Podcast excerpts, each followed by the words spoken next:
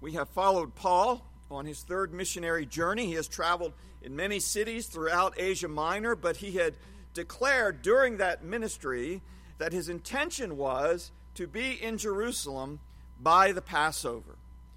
And having declared those intentions several times, people came to him saying that the Holy Spirit told them that trouble awaited him in Jerusalem. And some of them even tried to discourage him from going to the holy city for fear that something dreadful would befall him.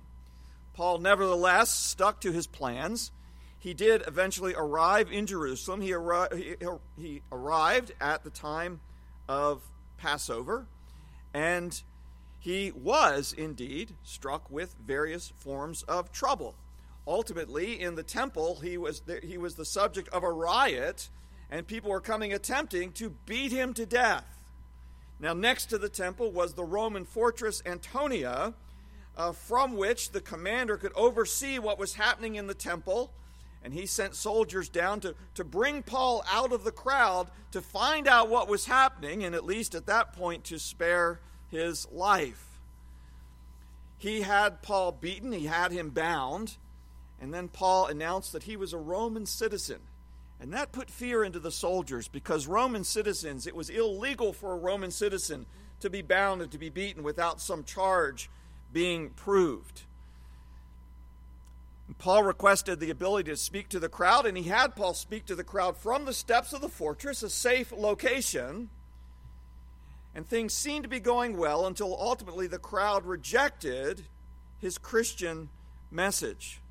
And so again, he was taken into the fortress and then the commander decided that if he was going to decide what the issue was with Paul, why was it that these Jewish people were so angry at this man Paul? He, he wasn't able to, to interrogate it out of him, he wasn't able to really receive any single message from the crowd. So he decided that perhaps the best thing to do would be to send him on to another Jewish setting. And that's what we're going to find tonight as Paul appears before the Sanhedrin.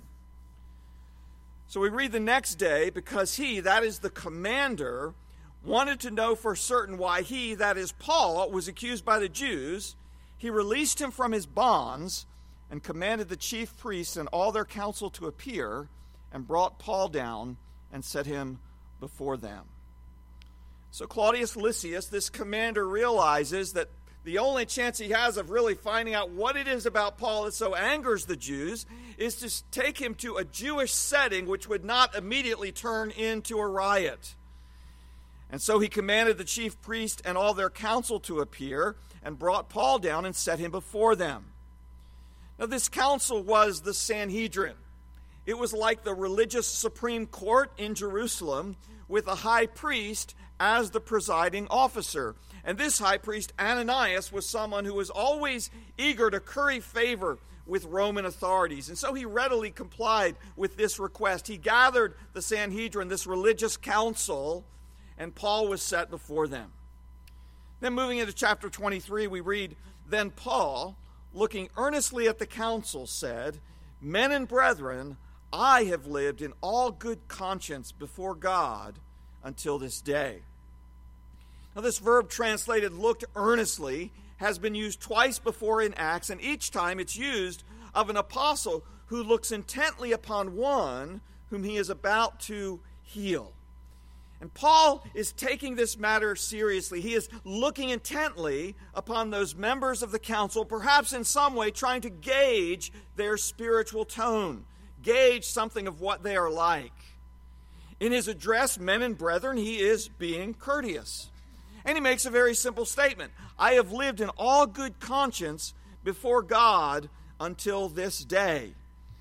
Literally, that is, he lived as a good citizen before God. And he's saying that he has acted as a good citizen in the sight of God, the ruler and lawgiver of the Jewish nation, the God whom the Sanhedrin worships, the God whom the Sanhedrin recognize. Now remember that Paul is a Roman citizen, which gave him many privileges. But what we see here is what we've seen in other places, and that is he's more concerned about his heavenly citizenship. He's more concerned with pleasing his heavenly king than he is in pleasing the Roman emperor. And by saying he's lived in all good conscience before God, he's not saying that he's lived sinlessly. He's not saying that he's lived a perfect life, but he has been blameless of breaking any law or temple ritual that would justify the riot that rose up against him. And so he makes this very simple statement. In a certain sense, it's a statement of his innocence in light of what has taken place. And the response he receives is surely not what he would have expected. Verse 2 and the high priest Ananias commanded those who stood by him to strike him on the mouth. So, after hearing his opening statement, the high priest orders those near Paul to punch him in the mouth. Now, why he did this is not exactly clear. One commentator refers to it as a somewhat bizarre interruption. Perhaps Ananias is unwilling even to consider that Paul's Christian mission could be faithful to the God of Israel. His action does seem to be in accord with what we know of his character. The Jewish historian Josephus criticized Ananias as dishonoring his office through greed and violence. So perhaps violence is just the way he does things. But it's certainly not pleasing to Paul, as it wouldn't be pleasing to you or me to get punched in the mouth. So, verse 3 Then Paul said to him, God will strike you, you whitewashed wall. For you sit to judge me according to the law, and do you command me to be struck contrary to the law? Now, the apostle is vehement. He's forthright in his response, addressing Ananias as, You whitewashed wall. And here he's drawing on some imagery from Ezekiel of a wall that is ready to fall, even though its outward appearance, its plastering, or its whitewashing hides the decay behind it. And I can understand this because I've watched a lot of those shows on HGTV. You ever watch those shows on HGTV, you know, where they, they buy a house and they have a budget and the person says, well, for this amount I can do this work. And almost inevitably, partway in, they said, well, I've got some bad news for you. You know, we took out a part of this wall and we found out all this plumbing needs to be replaced, or none of that electricity is up to code. And those walls looked good, but behind them were things that were actually dangerous. Well, he's kind of saying that, that about Ananias. He's saying that he's a whitewashed wall. Yes, he looks good on the outside, but inside he has spiritual decay. And then he says, because you, he's basically saying, because you struck me, contrary to the law, God is going to strike you. And he, in all of this, he's employing the language of, of covenant curse on disobedience from Deuteronomy 28 that tells various ways in which God would strike those who are disobedient to the law. And Paul is appalled that this legal assembly would act contrary to the law. Verse 4 And those who stood by said, Do you revile God's high priest? So Paul's harsh words are challenged because of the one to whom they are directed. How dare he speak to God's high priest in this way? Verse 5 Then Paul said, I did not know, brethren, that he was the high priest, for it is written, You shall not speak evil of a ruler of your people. So Paul responds with grace and humility. He says, I didn't know, brothers, that he was the high priest. Now, various explanations have been put forth to explain why it was that Paul didn't recognize Ananias as the high priest. Perhaps this quick gathering was rather informal and Ananias wasn't wearing his high priestly robes. Maybe that's why he didn't know who he was. Maybe there were many people speaking and Paul didn't know specifically who it was that commanded him to be struck. John Stott suggests that it may be Paul's poor eyesight that had been a factor that we know from other parts in Scripture. Whatever the case may be, Paul was committed to honoring God given office and showing submission of his own to God's law, he quotes Exodus 22 28, which says, You shall not revile God, nor curse a ruler of his of your people. And in his epistles, we know that Paul urges believers to honor the elders in the congregation. He urges believers to honor the magistrates that rule over them in the civil realm. And his humble response upon learning the high priest identity exemplifies his basic commitment to honoring those in offices of authority.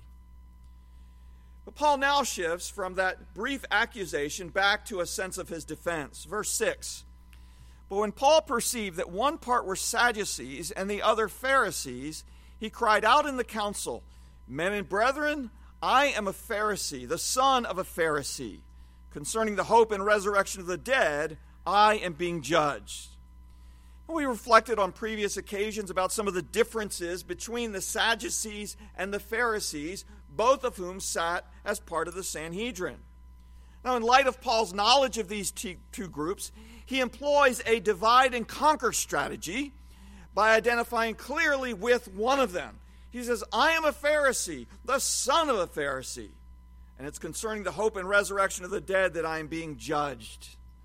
And after saying this, he gets what was probably exactly the result that he desired. Verses 7 and 8. And when he had said this, a dissension arose between the Pharisees and the Sadducees, and the assembly was divided. For Sadducees say there is no resurrection, and no angel or spirit, but the Pharisees confess both.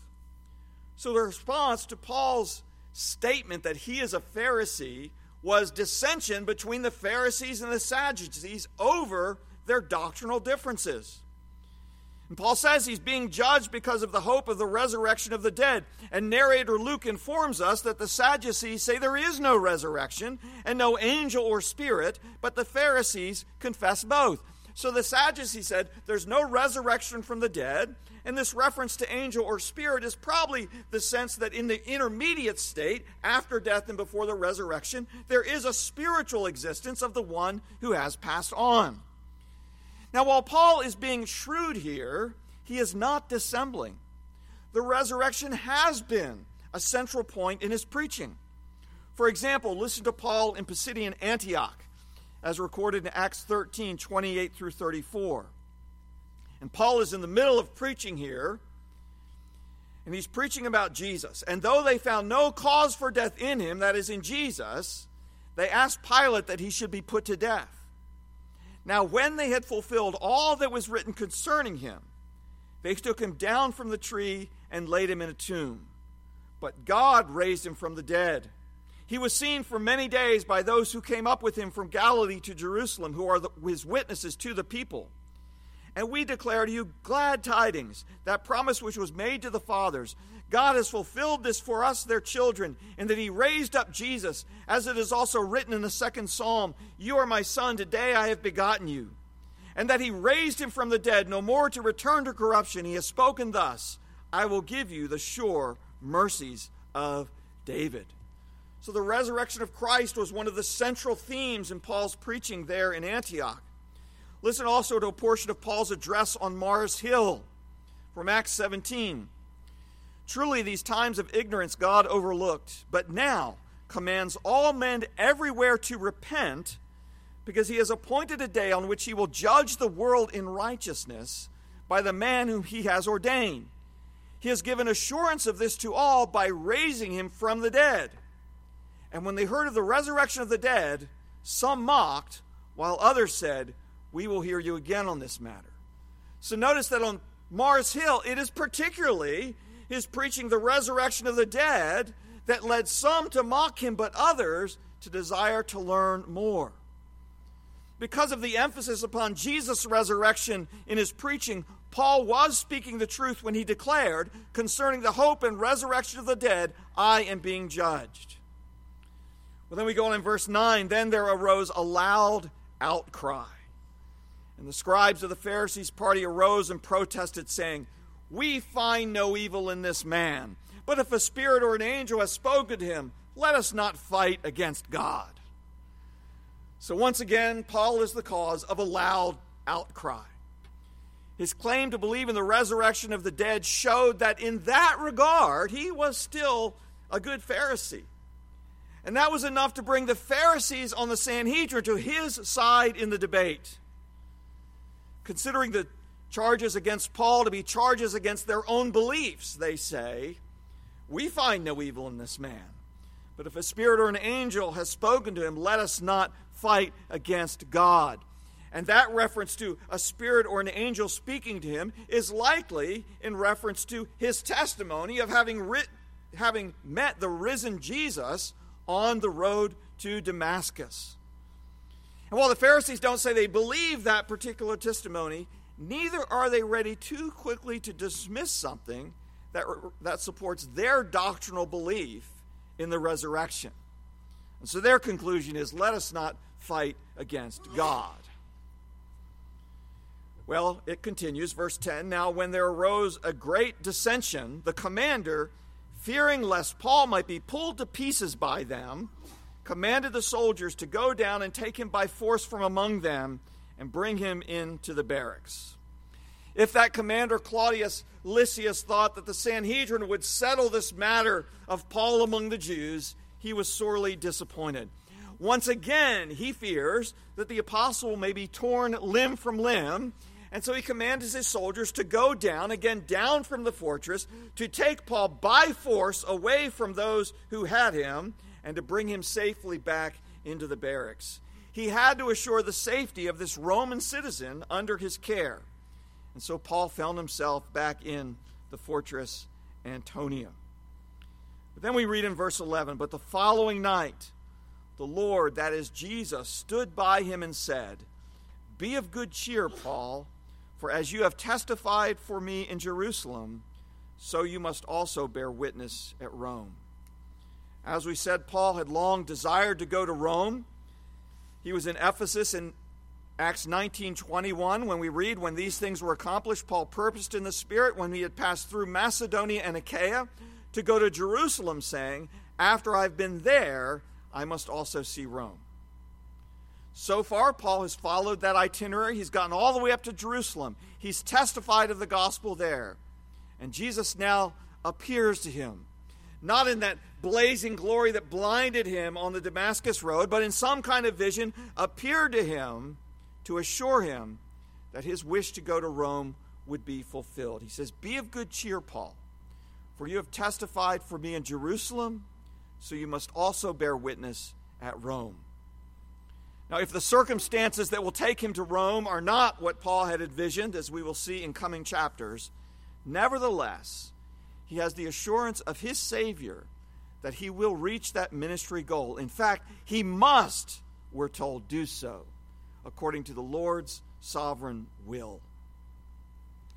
And I thought I'd conclude uh, this message with John Stott's comments on verse 11 here because I think they do a good job of setting this in the larger context of what's going on in Paul and his ministry. Stott writes After the confrontation between Paul and Ananias and the heated argument between the Pharisees and the Sadducees, it is a relief to read that during the following night the Lord Jesus came and stood near Paul and spoke to him. The violence of the last two days, and especially the enmity of the Jews, must have made him wonder anxiously about the future. There seemed little prospect of his leaving Jerusalem alive, let alone of his traveling on to Rome. So, in this moment of discouragement, Jesus comforted him with a straightforward promise that as he had borne witness to him in Jerusalem, so he must also bear witness to him in Rome. It will be hard to exaggerate the calm courage with this assur- which this assurance must have brought to Paul during his three further trials, his two years' imprisonment, and his hazardous voyage to Rome. Now, it's about those things that we'll be reading in the chapters ahead. But one thing we see here that we see all throughout the book of Acts is the two sides. First of all, Paul's own determination to be faithful to his ministry of gospel proclamation in those places to which the Lord had called him, regardless of the cost. And he had resisted warnings against going to Jerusalem, and he was willing to endure whatever waited him there so that he could declare the Lord to the Jews in Jerusalem. And he has done so in several venues on several occasions. And in the midst of he had not only been beaten by the Jews, he had been beaten with rods, arrested by the Romans, and yet he had done what he was called to do. And then alongside of that, we see God's sovereignty. God's sovereignty preserving his apostle through all these hard circumstances that he would accomplish exactly what God had desired for him to do. And we can be sure that the Lord will do the same for us. As we are faithful, follow, faithful following him, as we are serving him, we can be sure that God will be with us. And God will bring us into those places and empower us and guide us by his Spirit so that we can be faithful to whatever his calling is upon our lives.